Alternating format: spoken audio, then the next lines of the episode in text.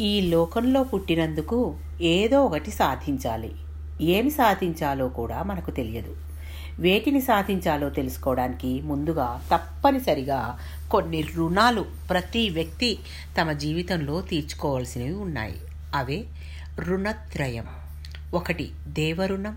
రెండు పితృరుణం. మూడు ఋషి రుణం ఈ మూడు రుణాల బారిన పడడం వల్లనే ఆ బాకీలు తీరేంత వరకు ఈ లోకంలో పడి ఏడవాల్సి వస్తుంది.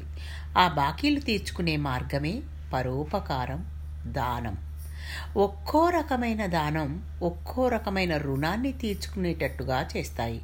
దానాదులు చేయని వారి జీవితం కష్ట నష్ట బంధురమై ఆ ధనం బలవంతంగా అనారోగ్య ప్రమాద అవమాన ఆలస్యాదులనే వేరు వేరు రూపాల్లో వ్యర్థమై మనస్సు శరీరం ఒత్తిడులకు గురి అవుతాయి.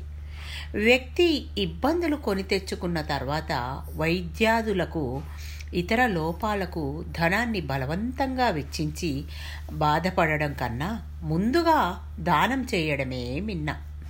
దానం చేయని దినం దుర్దినం. భగవంతుడు తమ శక్తి కన్నా తక్కువ శక్తి కలిగిన మనందరినీ తన శక్తినిచ్చి ఆదుకుంటున్నప్పుడు మనం మాత్రం ఆ వరుసలో చేరాలంటే మనకున్నది దానం చేసే ప్రయత్నం చేయకపోతే మిగిలేవి ఇబ్బందులే. शुभम भूयात पद्मजा।